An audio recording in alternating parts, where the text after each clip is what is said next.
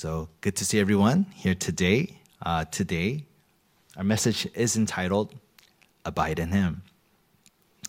Um, in our intro here today, um, wanted to kind of review what we went over last week as well. What are the steps to overcome our anxieties and our fear? And last week we talked about seeking first the kingdom of God.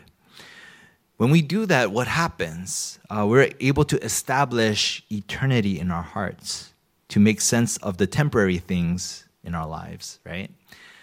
It's when we establish eternity in our hearts that all these temporary things start to make sense. But if our pursuit is things that are temporary first instead of the kingdom of God, we find ourselves very disappointed because temporary things are temporary. So they are made to fail, they're made to expire, they're made to run its course. That's just the nature of this world, unfortunately, even people. But in midst of that, when we establish God's kingdom first, there's meaning behind these temporary things, right? There's meaning behind my life, there's meaning behind money, there's meaning behind our church, our family, our workplace, our going to school. All these things have meaning when we seek God's kingdom first. Seeking God's kingdom first doesn't mean like, okay, nothing matters and pray and hopefully God will provide for you. That's not the whole truth. and it's very short sighted. But we have to understand it's about building relationship. So, how do we actually get to that point? How do we get there? Seeking first the kingdom of God. And today's passage is the answer abiding in Christ. But what does that mean? Abide in Christ. That's why our first point is abide.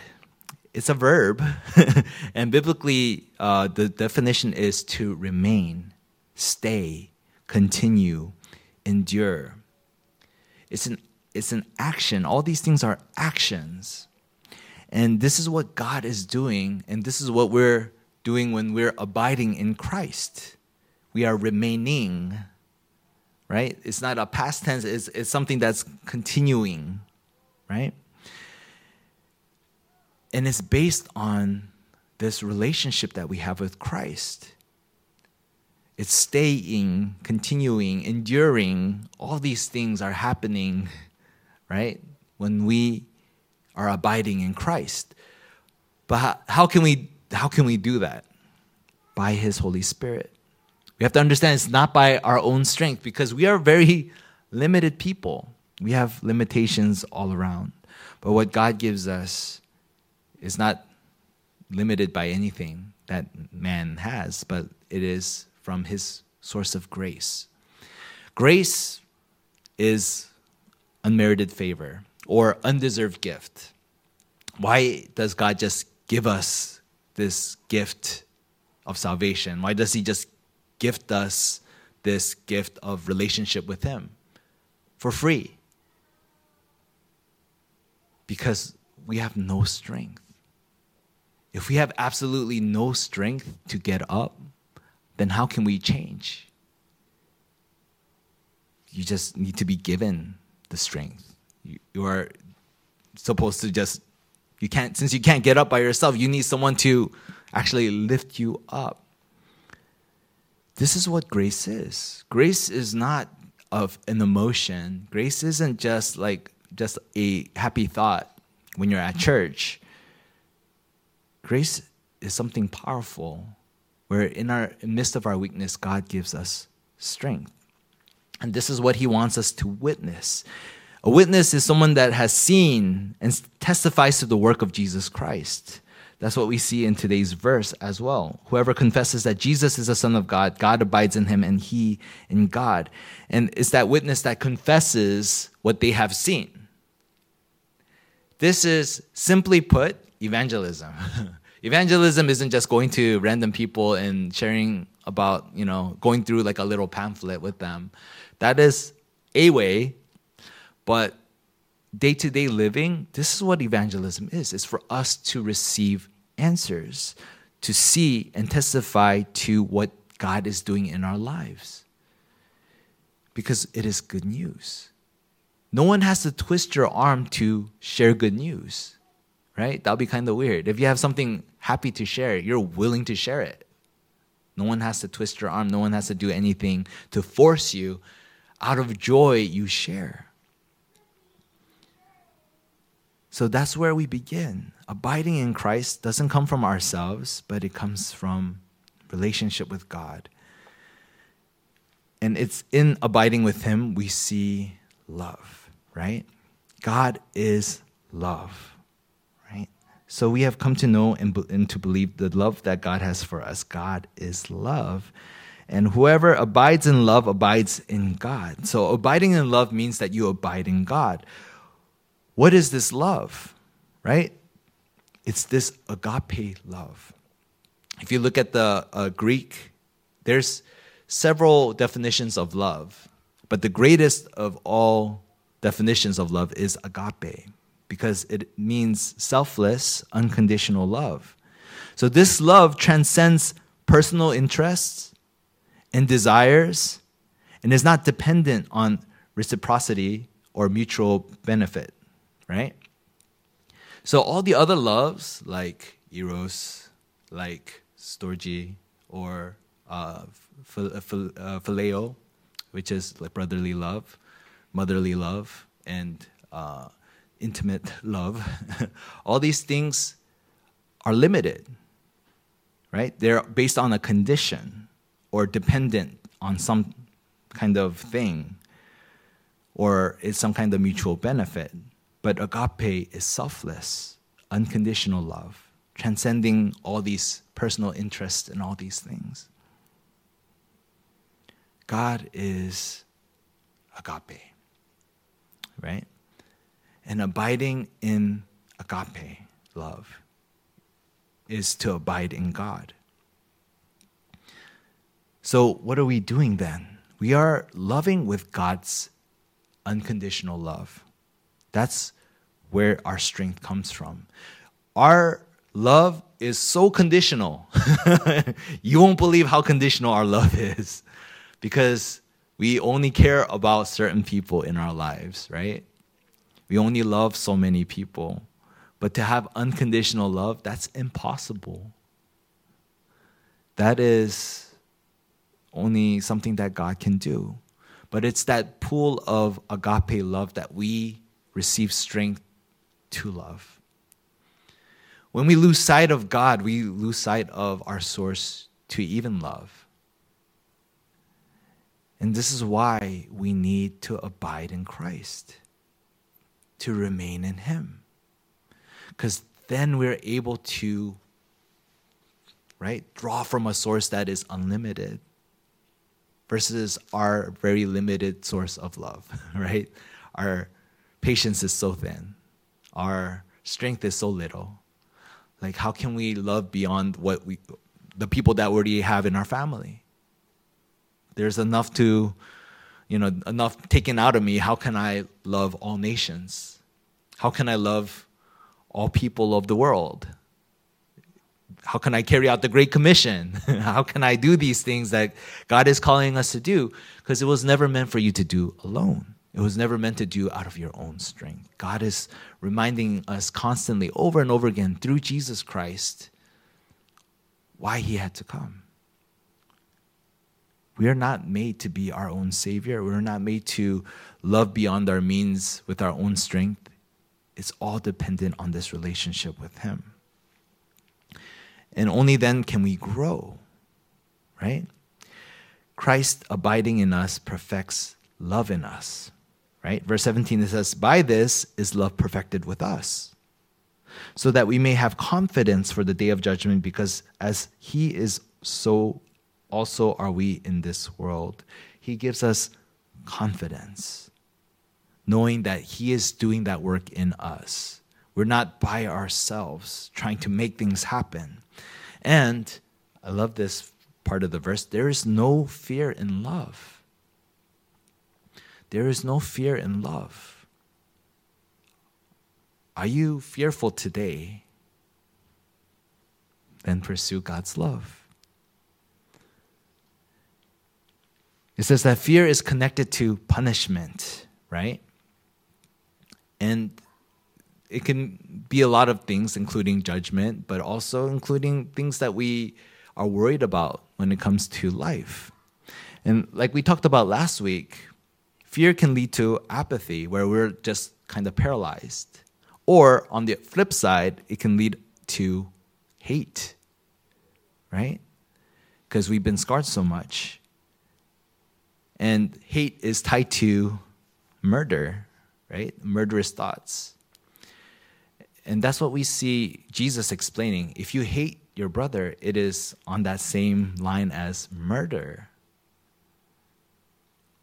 It's kind of like that flight or fight type of mentality. Either you're going to be passive and be apathetic, you'll be mindlessly working without purpose, right? I have a job, I have a career, I guess that's it, so I'm just gonna work. Um, this past week, I had a uh, conversation with somebody, and they said, you know, through through last week's message, I, I got to share with them, and this one uh, young adult said, "I don't know where the years went. I worked for a company, and then two years just went by, and I don't, I have no idea how it all went." And I was like, I was I was glad that he's noticed that because some people they've been doing that for like 20 years. he caught it at two years, which is good. Um, and he started to think, right? And this is something that we have to be mindful of. When we live constantly in fear and worry and anxiety, time just passes by. We're busy. We're not doing When I mean paralyzed, I don't mean physically you're paralyzed doing nothing. You're paralyzed mentally and spiritually where you feel like I'm not making any gains or I don't see any progress. I don't see answers to what I'm doing. And on the flip side, there's people that live in fear because they've been scarred so much, but instead of running away, they, they fight it, right? And this is something that um, we have to be aware of. In Christ, He wants us to know that there is no fear in His love. That in His love, there is a path to rest- restoration, a path towards healing. It's only when we address these fears in the love of God that we start to process it. If we never process our scars, our fears, our anxieties, then it gets ugly. It keeps morphing, okay? Your scars and your fear, if they remain untouched, they change to the point where you will find yourself asking, Why am I like this? and you have no idea because it's been changing behind the scenes so much. That's how scary unresolved scars, unresolved fears, unforgiveness is. So Christ is saying, Abide in me. Because he doesn't want us to remain in this pit of hell on earth, right? He doesn't want you to remain there, but He wants you to receive answers so that you can stand as a witness and grow. So we need to turn to Him as our source of strength. Verse 19 through 21. He is the source of love. The source of love is God. It says, We love because He first loved us then how are we trying to love without God? Right? We can't. Or if we try, it's going to be very selfish love. it's going to be something that I can benefit from. How are we trying to love without God? This is why there's so much fights in relationships. This is why there's so much conflict to the point. It's okay to have fights, it's okay to have conflict, but it becomes unresolved. And that's where we see so many scars and so many built up ammunition, right?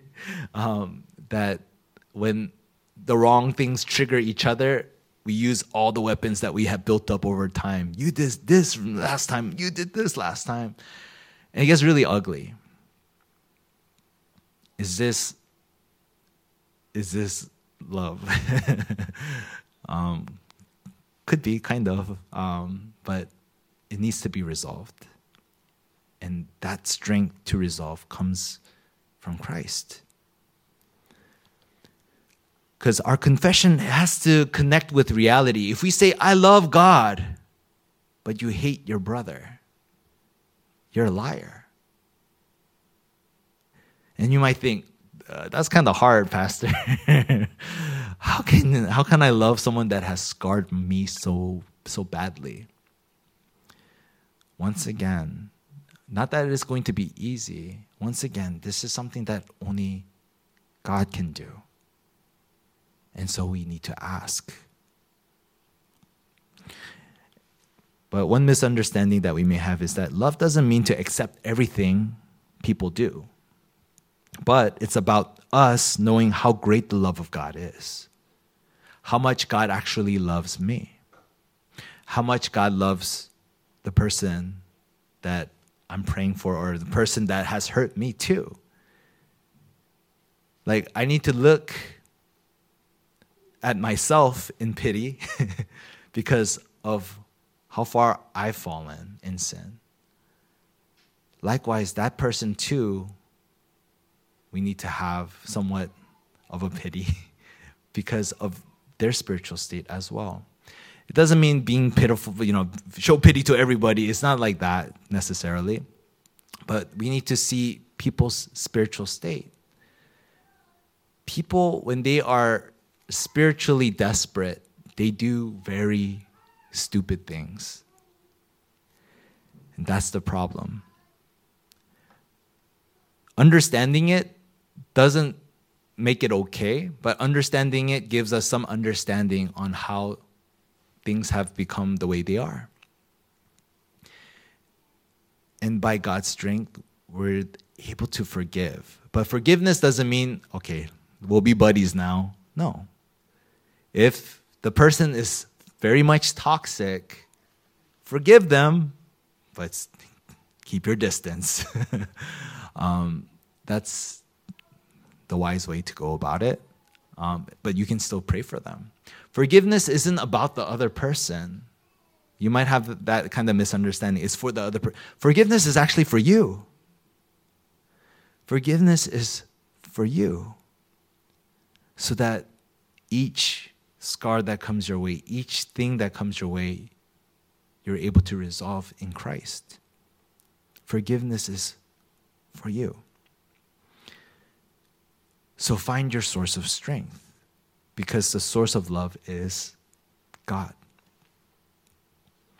So, in our conclusion here today is oh, oh, click.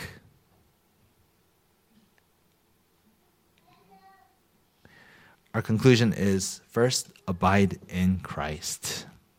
And that means for us to have relationship with Him. Um, yeah, perfect. And that's where we begin. If we don't have a relationship with Christ, how in the world will you gain the strength that you need to function, to find purpose in the temporary things? You're not going to be in your career forever. You're not going to be in school forever. You're not going to, you know, see your children at the, that same age forever. Everybody keeps moving forward things are very temporary, things move on. Um, that's the mystery of time, right? But it's when we abide in Christ, all these things have meaning. All these things have purpose, a rhyme and a reason. So, how do we do this? It comes back to the Word, knowing God's heart. That's how we know God's heart. It's through the Word. We can't know who God is without the Word and then we pray. That's how we communicate, right? The word that we receive from our Sunday message, the words you know that, that you hold on to throughout the week, maybe through your own devotional time, pray, holding on to those things, communicate with Him, and then the works of evangelism just kind of happens because evangelism, like I mentioned earlier, comes down to the answers you receive from the word that you hold on to. We need to be people of evidence. People that see the Word of God evidenced in their lives, because then you have something to share. then you have something of good news to be able to share with people that are in need of it. Today, what the world needs are witnesses, not people that just go to church, not people that just identify themselves as Christians, people with content, people with substance. This is what actually matters. This is what Jesus Christ showed to the world when he was doing ministry here on this earth. What he was giving to the people was substance. The sinners had hope. They no longer need to be stuck in this same cycle of sin, same cycle of hurt, same cycle of scars. They don't have to be stuck there anymore. So he shared good news. There's freedom, there's hope, there's forgiveness of sins. You are not worthless people. But to the religious leaders, Jesus, he condemned them. You brood of vipers. You speak the things of hell. You know, it's just like this religious lifestyle is very poisonous. And what, what Christ shows us is a gospel centered life that we need to pursue. So, as we start this week, hold on to the word because that's how we start to abide in Him. Pray. If you haven't prayed before, or if there's a part of your life that you never prayed in, start something, even if it's for a few seconds. Start that communication. And from that communication, establish evangelism and seek the answers that God is providing for you. And from that, you're able to share something of substance to the people that are around you.